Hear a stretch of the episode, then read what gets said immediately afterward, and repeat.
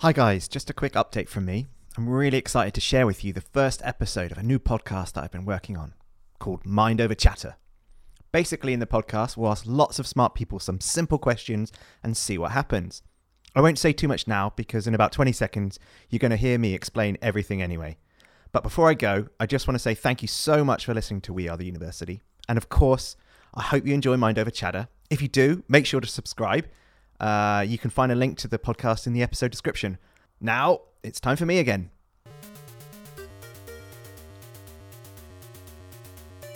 Hello, and welcome to Mind Over Chatter, the Cambridge University podcast. I'm James, And I'm Nick. and together we'd like to invite you to join us in our conversations with clever, curious people here in Cambridge. Just like you, we have questions about the world. Deceptively simple questions. So, one series at a time, just as fast as our little brains will allow, we'll bring together the best and the brightest to talk about these simple questions. In this first series, we're talking about climate change. Climate change is likely to affect almost every area of our lives, like a toddler with sticky fingers. So, in this first episode, we'll explore how and why climate change has become this difficult to wrangle, sticky fingered toddler. So, this is our first podcast recording. We probably sounded a little bit nervous. Probably. well, it- okay. I think it's we- definitely. We we did sound a little bit nervous. But I think we did get not only the questions we wanted, but also the answers that, you know, people would probably want to hear and probably want to know about. So I think we did do a good job. I don't know about you, but I'm really excited to get started. I am. I cannot wait to hear back this episode. It was fun to record, and it should hopefully be fun to listen to. So, Nick, who were we talking to in today's episode? We talked to a professor of human geography Hello, I'm Mike Hulme. A science historian and journalist. Hi, my name's Sarah Dry. and an environmental economist. Hello, my name's Matthew Agarwala. We began by asking In this sort of mosaic sort of sphere of climate change, where does your research fit in? Oh, I would say right in the middle. Uh, everyone else revolves around my research. Great answer. Yeah. well, it, I mean, the, the reason I would say that is, is, is in a sense, I've studied the idea of climate change from, from, I mean, not every single dimension, but from many different dimensions. So, whether it's data or models or scenarios or policy or adaptation, uh, or, or, or culture or discourse uh, or literature, I, I, I've sort of dabbled in, in all of those things. And Matthew? Well, I mean, economists naturally consider themselves the center of the universe, but I think actually the the um, the the question you asked about where does our research fit in the mosaic is is quite telling. The way I like to explain it is that economics is a piece of the puzzle for every important policy question, including those around climate change. Uh, and so that's the piece of this puzzle where I focus and my research focuses. It's great to hear the interconnectivity coming through already. And finally, Sarah. Um, well, my my approach is historical in the sense that I'm interested in how people have understood climate in the past, but I'm also really interested in communication and how history and different kinds of history writing can be a tool for reaching people and telling stories that make them feel more connected to climate change today. I want to start with a question um, which sort of takes us back in time a little bit. And I want to figure out how we sort of ended up here, how we got to where we are now. We were talking about human made climate change. So if we want to think about human caused anthropogenic climate change, what would the starting point be for that? So, scientists have been thinking about changes in climate, well, certainly for the last 300 years. And if you want, you can push it back to Roman or Greek philosophers. Um, but humans, as sentient beings living in the weather, actually have experienced climate change in their own terms ever since humans evolved 200, 300,000 years ago. And certainly over the last 50,000 years, as we've developed uh, ways of inscribing our experience of physical environment into artifacts. So I, I would push it back 50,000 years. Humans have been experiencing climate change and trying to make sense of the changes in their weather for all of that period of time. Scientists are very latecomers on the scene. Sarah, would you would you agree? What what does this look like from your perspective? Well, I love what Mike is saying. I mean, as a historian, I'm, I'm, I, you know, he's bringing in deep time, and he's he's sort of pushing back on the kinds of assumptions that are embedded in in your question. I think, and that's what's great about having Mike on the scene. I suppose, expand, I guess, on those assumptions. Um, part of the debate around this term, the Anthropocene, which we might as well get out there sooner rather than later, um, is you know this idea that that we're in, entering a new geological epoch, which is defined by the impact of humans on the planet, and which human beings can no longer be separated from it. it has involved a lot of discussion over you know when does it start you know you could choose 1610 for example some have suggested as the moment of the columbian exchange when european explorers go to the new world and cause a massive um, die off of the native peoples, and there's wide widespread reforestation as a result. Um, people talk about 1784 when James Watt invents uh, patents the double acting steam engine, and this kind of launches you know fossil fossil fuel use on a large scale. You could potentially look at say the post-war post-world war ii era 1945 and the so-called great acceleration when we get you know massive increase in population and again fossil fuel combustion so, I mean, I think the point is is not that there is a, a single moment. And, and, and follow just following Sarah's line uh, uh, right, right up to the present day. I mean, other people would argue climate change in in a very narrowly prescribed sense started with Jim Hansen in 1988 when he testified to the U.S. Senate and put climate change firmly on the American policy map, or later in that summer when Margaret Thatcher gave a speech here in the UK and it became a, a big public policy issue in the UK.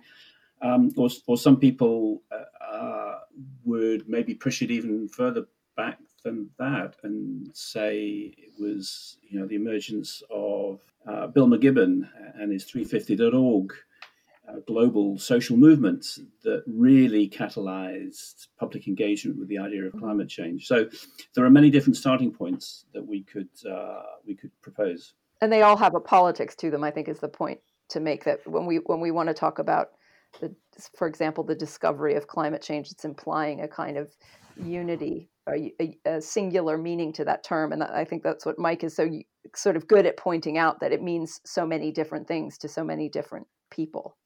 I think I would be remiss if we had a conversation about start of uh, climate change and we didn't at least acknowledge the role of Eunice Foote who was the, I suppose, scientist or, or uh, suffragette in the 1850s in the United States, who was the first to actually demonstrate the greenhouse effect in a scientific experiment.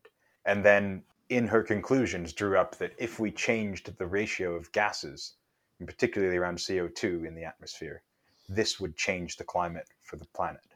That's when we first started to know about our impacts on it at a global scale. Well, I don't know if it's quite fair to say that in the 1850s, people really imagined that human beings could influence the climate at, at, at that level, to be fair. Um, but they were making important discoveries about the relationship between the gases in the atmosphere and, and incoming solar radiation. You know, we now retrospectively look back and, and connect with what we know of rising fossil fuel use over time. Or put it differently, my grandfather William was born in 1893 and he died in 1977. He lived most of his life in Liverpool as a, a white collar worker working in an office.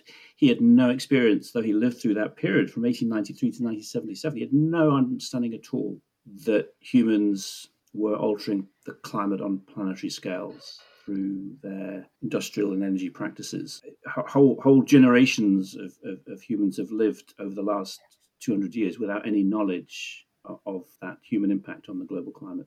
And many people still somehow manage to uh, preserve that sense of ignorance today. okay, I think it's time for a footnote. A Eunice footnote, perhaps. Am I right? yeah, exactly. There were heaps of names, buzzwords, terminology, lots of things thrown out there as some potential starting points. We wanted to start both the series and the episode by looking at the roots and sources of climate change to try and give us an understanding of the issue, both from a scientific and cultural perspective. We heard the name Eunice Foote. Yes, uh, in the 1850s, Eunice Foote, an amateur scientist and activist for women's rights, made a remarkable discovery about greenhouse gases that could have helped form the foundation of modern climate science. Skip forward about a century, and there was Jim Hansen, a NASA scientist who in 1988 told a US congressional hearing that he could declare with 99% confidence that a recent sharp rise in temperatures was a result of human activity. Turns out that 1988 was a big year, not only for shoulder pads, but for climate change, as Bill McKibben, the American environmentalist, author, journalist, and activist, was also mentioned. Yes, in 1988, he wrote The End of Nature, the first book for a lay audience about global warming. Now, the Anthropocene. How could we forget the Anthropocene? It's basically a term to describe the period in geological history when humans started having a major impact on the environment.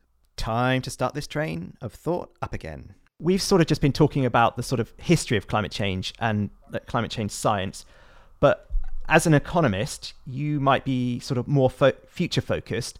How does our global future rely on our sort of past slash present? I mean, climate change is the kind of problem that cannot be measured or dealt with at a single point in time. So we can't just take a slice at a point in time and say, this is what climate and economics look like. We have to look at how they co evolve dynamically over time. And so, what might the future be uh, for an economy uh, and for our climate system? It's a difficult question. Economists can sometimes get themselves into trouble here. They we can produce models and computer uh, packages that will estimate, for instance, the impact of climate change or warming temperatures, changing precipitation on the size of the global economy. And we can run these models for 100 years into the future. And we can claim that this tells us something about what the, words, the world will look like uh, that far into the future. But I think it's a dangerous exercise. There's a wonderful economist by the name of Thomas Schelling who back in 1992 wrote a paper on the economics of global warming. And in it, he proposed a thought experiment, which was to imagine that we knew with perfect certainty the change in temperature and precipitation over every square meter of the planet for an entire century. Pretend we knew that. And all that was left for economists was to figure out what would be the economic impact of that temperature and precipitation change.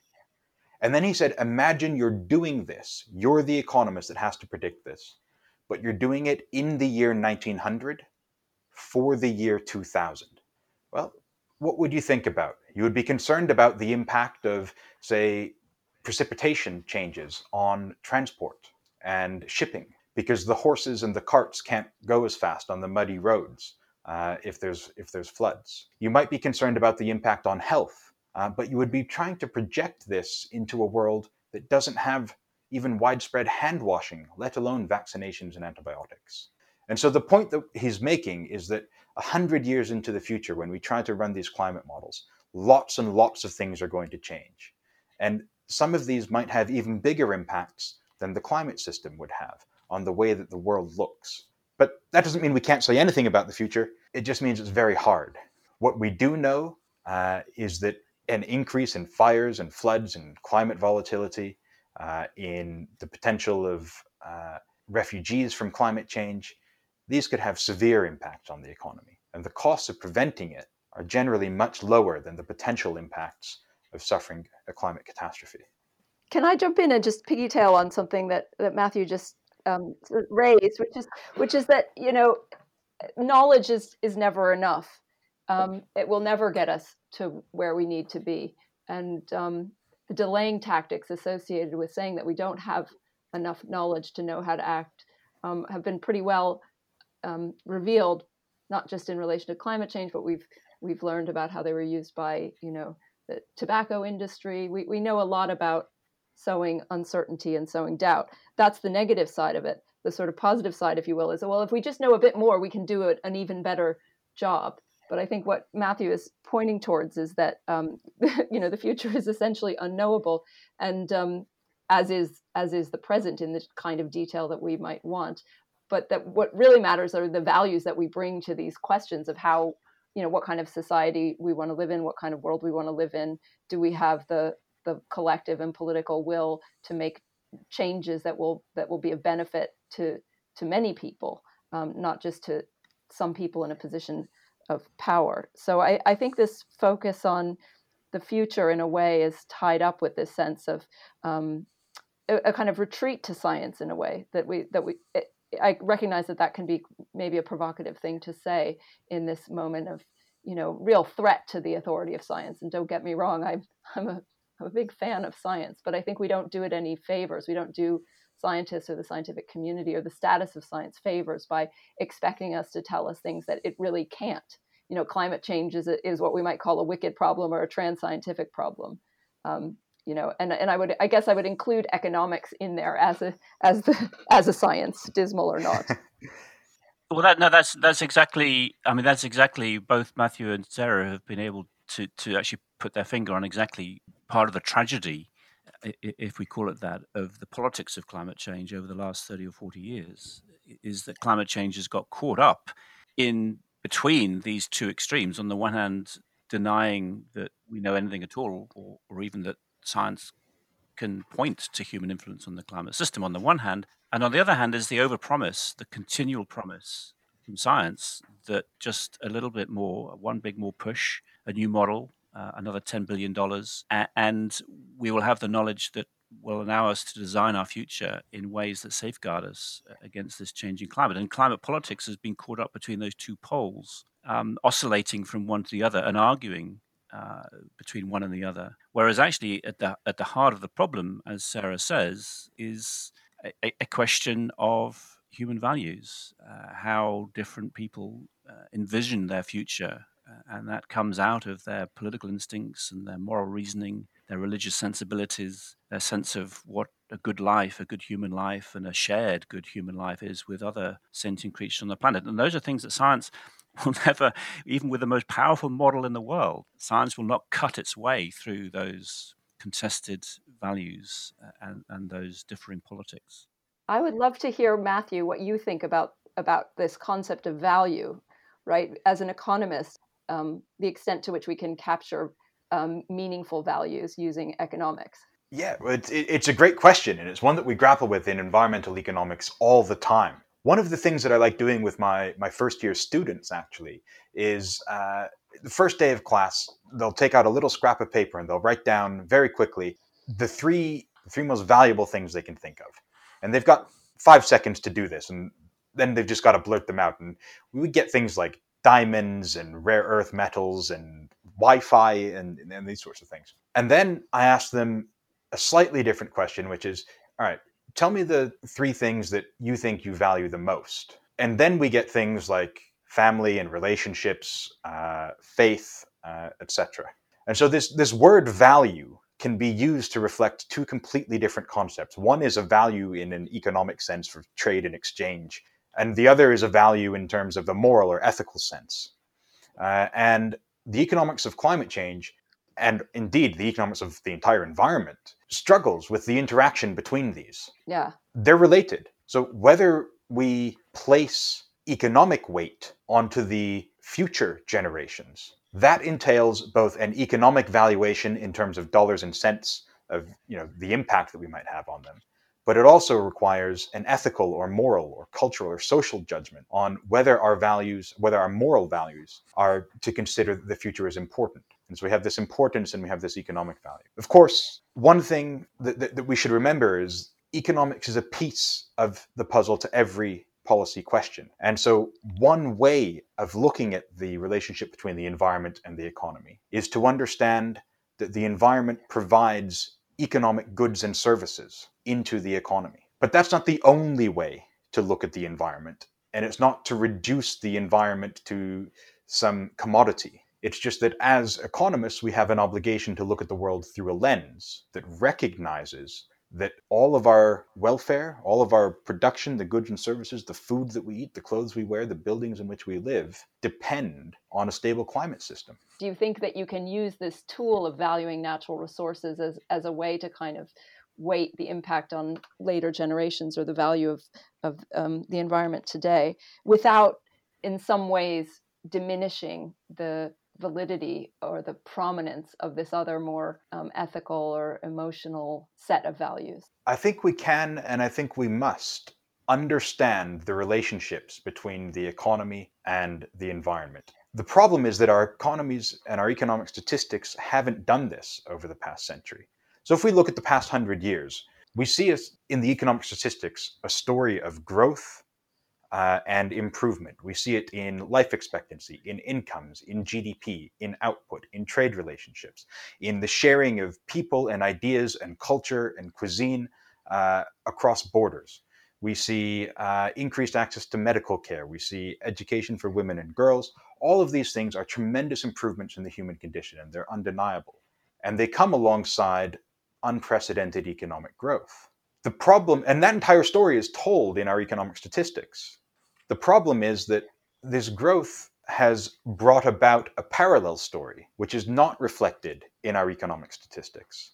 And that is the story of one and a half trillion tons of CO2 being released into the atmosphere. It's the story of uh, 68% of vertebrate species uh, seeing substantial loss in their population numbers over the past 50 years. It's the story of desertification and the destruction of uh, pristine ecosystems. Uh, and it's the story of uh, reduced air quality with a huge impact on human health. And this is not reflected appropriately in our economic statistics. And those are real costs. And these mounting environmental pressures have the possibility, they threaten to undermine the entire century's worth of gains we've seen in all these other domains. I don't know about you, but I think it's time for a quick recap. Yeah, they basically did our job for us in that last part. But the conversation went in some really interesting directions. Like we heard from Matthew about how difficult it is to use models to predict the future. Exactly, and Sarah told us that knowledge isn't enough anyway. It doesn't always prompt us to take any action. And then Mike called this the tragedy of climate change. I mean, that sounds kind of sad, right? It does. I think he was just saying that climate change is caught up in limbo between denial and optimism, and also scientific evidence and values. Yes, both are needed, but maybe we put too much focus on evidence and not enough on human values. And then we got into the different meanings of values economic versus moral, and how environmental action is also caught between these two forces. So we can predict the future, but only with imperfect scientific models. And in order to take action, we need to do this with values in mind. Basically, what do we really want our future to look like? And how do we effectively get people to connect those two things? The evidence of what the future could look like and what we want the future to look like in order to take action. Simple, right? Well, we asked Mike. Around this question, so we're talking about all the different ways that we can think about climate change or frame climate change. For example, you know, through the lens of particular values or through an economic lens. And I'm interested in practically how we can frame the issue as a whole such that it's more likely we can work towards possible solutions. So maybe, Mike, I'll start you off here. What can we do practically to try and frame, think about, talk about climate change, which leads to a more productive outcome? You can't. okay. yeah my argument is exactly this you can't. Uh, there was a paper written a few years ago by a group of people at King's College London, where I used to work, uh, Simon Bushell and colleagues, and they argued, from a fact, from an interesting perspective, from a defense and strategic studies perspective, how climate change needed to establish a single strategic narrative that the world could unite behind. And they proposed a number of different ways in which one might go about trying to construct a single strategic narrative uh, for the world. Uh, now, now uh, to my mind, that's completely misunderstanding the nature of human society and the political life that follows from human socialization. The idea that, that one can get 8 billion people united behind a single strategic narrative, uh, to me, is embarking on a false journey. What climate change has done, in, the way I read it, is uh, it offers a new set of windows, perspectives, stories, questions, risks, dangers, hopes, visions, aspirations, all of the things actually that constitute the rough and tumble of human political life. And, and to think somehow that one can put all of those things back into a single box and define this is the problem of climate change uh, uh, un- undermines the diver- human diversity, cultural diversity, uh, moral, ethical diversity of uh, human life on the planet.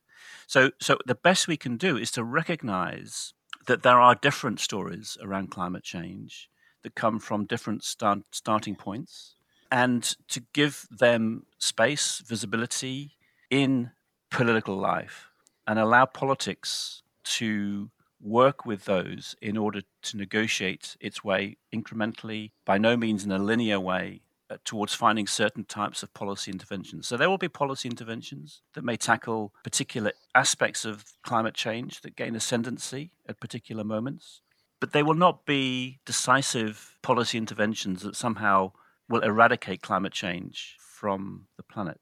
And that's why uh, Sarah used the term earlier on climate change for many is seen as a wicked problem.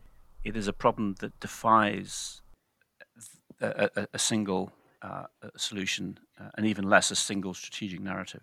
Maybe this is another way of answering the question or expanding on what Mike has said so well, which is that we're we're doomed if we look for, for a single answer or a single story. But one way forward might be to to start looking at many stories and to start giving people tools uh, to connect their own lives and their own kind of emotional uh, geography, I suppose, to what can be a very forbidding and remote, um, you know, language of climate change. How do we how do we connect our local experiences and our our personal lives, the things we really care about, our emotional lives, to something that's it's been, I think, unfortunately presented to us as a set of facts um, that that make it hard for us to to feel a direct link and and while that may seem um, I don't know, you know, frustratingly granular, how are we ever going to make progress if we have to start at the individual level? I guess I'd say, how else are we going to make progress?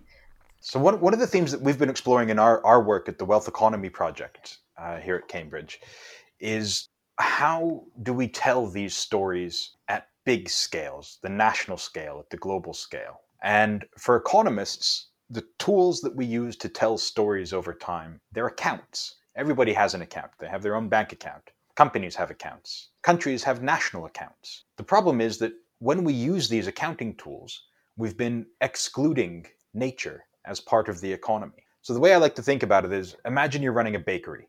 The size of the pie that you can produce in the future, that's your GDP, it depends on the stock of ingredients that you've got in your pantry. And if you're running out of milk and eggs and butter, then tomorrow's pie is definitely going to be smaller. Now, as economists, we're talking not about just milk and eggs and butter, we're talking about the full suite of ingredients in the economic recipe. This is our human skills and health, it's our physical infrastructure, it's our social relationships, the quality of our legal institutions, and it's the quality of our environment. And these are the ingredients. And if we run our stocks of these ingredients down, tomorrow's pie shrinks. And so we've been developing accounts to look at the environmental ingredient in the economic recipe book. And we can degrade our environmental ingredients, for instance, by releasing greenhouse gases into the atmosphere. And this brings us to the thing that Mike was talking about, about the global dimensions. We know that greenhouse gas emissions reduce our environmental wealth, they destroy our climate. But whose climate do they destroy? whose assets are being undermined. And what trade does, international trade does, is it draws us further apart in terms of the impacts of production and consumption and the benefits of production and consumption. So that you can extract fossil fuels in the Middle East, burn them in China to produce goods that are consumed in the UK. We get the benefits here in the UK, and the consequences of the climate change might accrue in a completely different country that's not included in the production chain at all. So I think that that's that's an interesting perspective, Matthew. Quite very helpful as well, because it also draws attention to to one other of the dimensions that, that I think of as the, the tragedy of climate change. I mentioned before the the, the the way in which we've got caught between these two poles of denialism and uh, supreme climate optimism about predicting the future. The other tragedy is between the global nature of the changes that are happening in the atmosphere and hence the climate and yet the intensely local ways in which people and communities and cultures and polities uh, think and reason and act together or not. There's a scalar issue here. And one of the problems with overly emphasizing the economic calculus that contributes to global policy negotiation and discussion is that it can quite easily lose touch with those local grounded communities. One could think about a global optimal solution, and this was actually written into the very first international climate treaty, the Kyoto Protocol in 1997. uh, which first started to put limits on the emissions of greenhouse gases that countries could emit. And it was introduced through the mechanism of the Clean Development Mechanism, the CDM, that actions taken in one part of the world would be seen to be more cost effective than actions taken in another part of the world.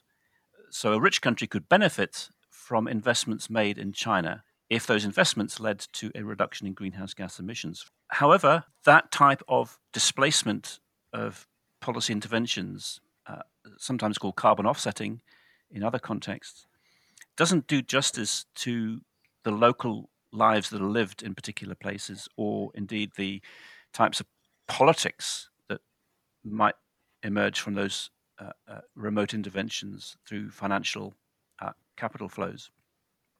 So, so economics can can can can help identify these questions that you've identified, Matthew, but it also can lead us down what I think are unhelpful directions uh, by framing this as a problem of global economic optimization.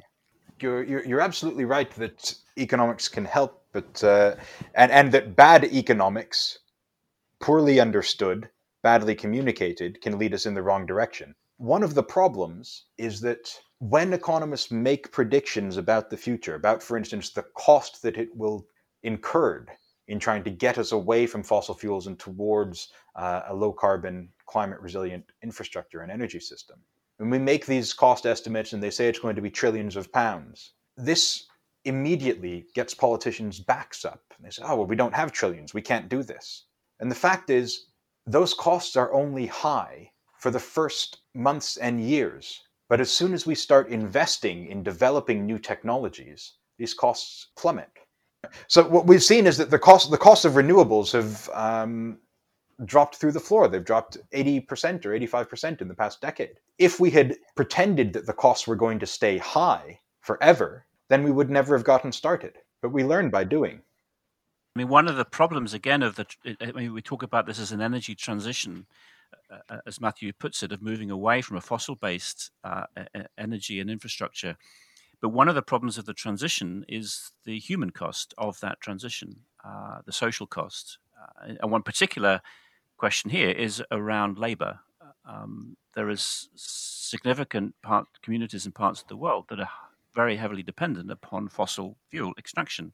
and so, one of the questions that em- emerges uh, at, at national levels is about if, say, South Africa or India or China is going to move rapidly and quickly away from coal production, what mechanisms are put in place in order to recognize and compensate for that loss of livelihood and uh, security that would follow for millions of workers who are uh, invested in that fossil in, uh, industry.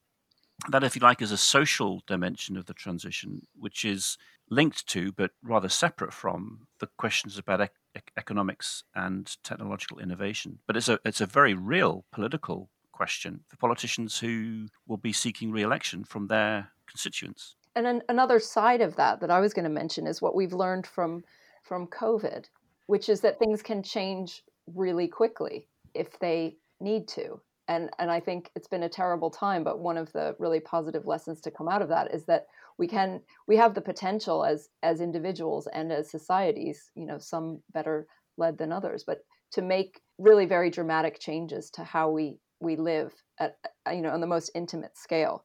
We're walking more we're noticing our local environments more we're reaching out to our neighbors more we're appreciating clean air and you know lack of air airplane noise all of these things. So um, i think there's this kind of dimension of the the capacity for change, as well as what Mike is talking about, uh, is sort of large scale um, changes in you know the structure of labor and how that will affect um, groups of people. There's this capacity for change on an individual level that we've kind of all experienced together, which I think should be a really powerful tool going forward. So, this was an absolutely jam packed part of the conversation. We talked about how climate change is also a problem of human diversity. Uh, Sarah also mentioned how COVID 19 has forced us to react pretty quickly at an individual level, which perhaps bodes well for the future and how we could react to climate change. But climate change is a totally different beast. Oh, yes. Mike explained how it is not possible to have one single compelling narrative around climate change that works for everyone because of local contexts and different values.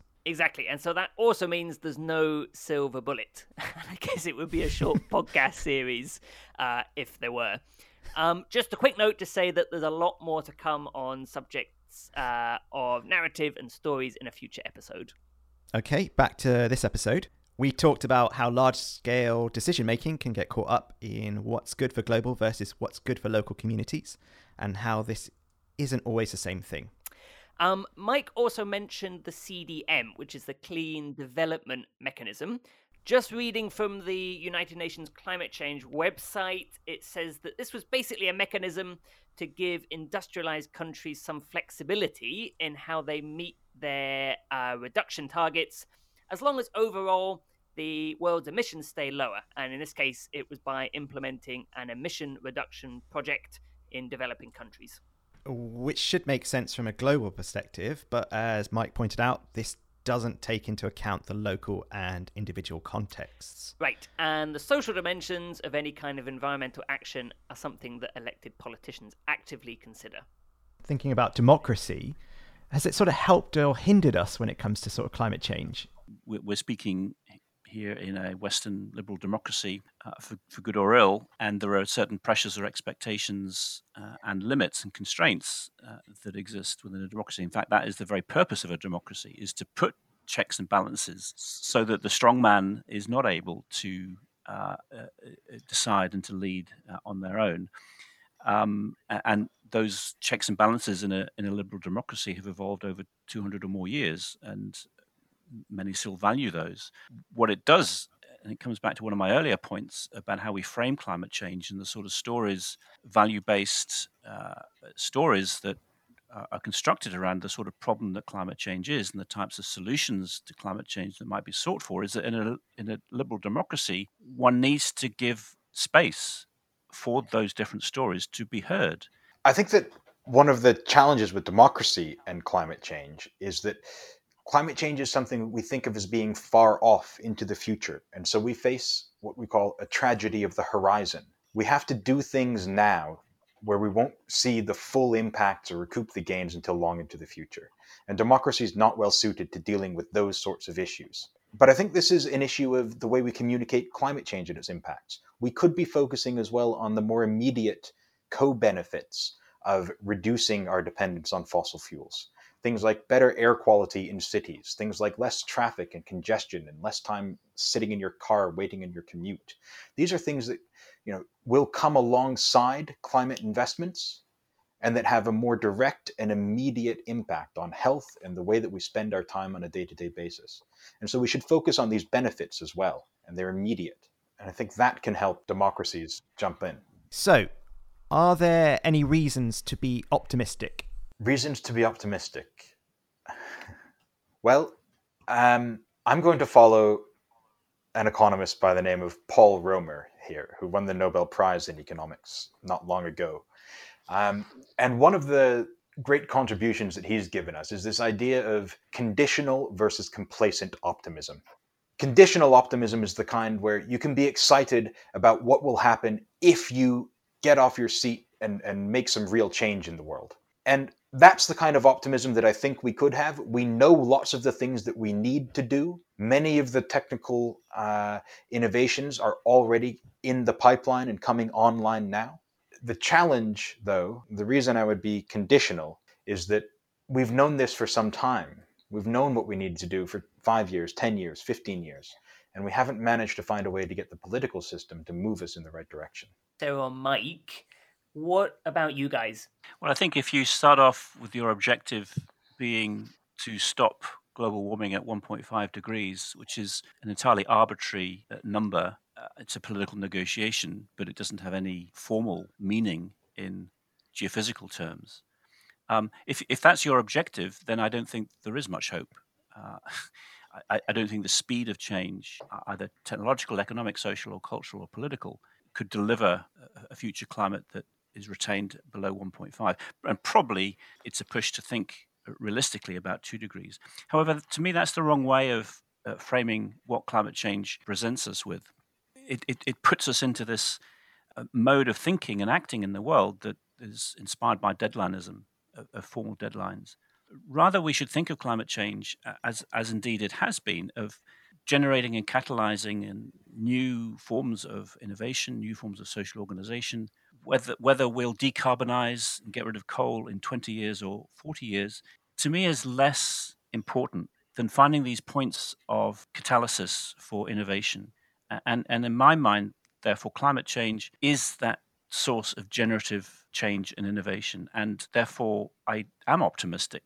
I guess I feel that the extent to which climate change becomes something not defined by science, but defined by the relationship that individuals have to their local environments, the extent to which climate change becomes something we all own and feel invested in, is the extent to which I feel hope for the future. I mean, I, I think there is there is cause for hope there. We can see that individuals can make a difference and, and change can happen rapidly given the right circumstances. I think we can we can hope that there are kind of social tipping points and perhaps also economic tipping points that help us on that journey. Um, well, after chatting so much about how difficult and complex a problem climate change is to tackle, it's good to know that there are still some things to be optimistic about. I'll be honest, I absolutely loved hearing Mike's uh, sort of optimism and looking towards the future that we can, you know, if we think about climate change as something that is energetic into like human nature, then I think it's fantastic. So, what's happening next? Um, in the next episode, we'll be talking with mathematician and climate scientist Emily Shuckburgh. Hello, I'm Emily Shuckburgh. Engineer Hugh Hunt. Hi, I'm Hugh Hunt. And psychologist Sander van der Linden. Hello, I am Sander. About what's happening right now to tackle climate change. I'm looking forward to it. Yep. So, in the meantime, please like and subscribe to Mind Over Chatter on Apple Podcasts, Spotify, Amazon, or wherever you get your podcasts from. Make sure to leave us a review. Um, and don't forget to tell all of your friends, family, estranged lovers, pets, colleagues, and all those neighborhood sticky fingered toddlers. A huge thanks once again to our guests, Matthew Agarwala, Mike Hulme, and Sarah Dry and as ever to Naomi Clements Broad for production and general lurking. Music was by Carlo Ladd and artwork by Alex Sadler.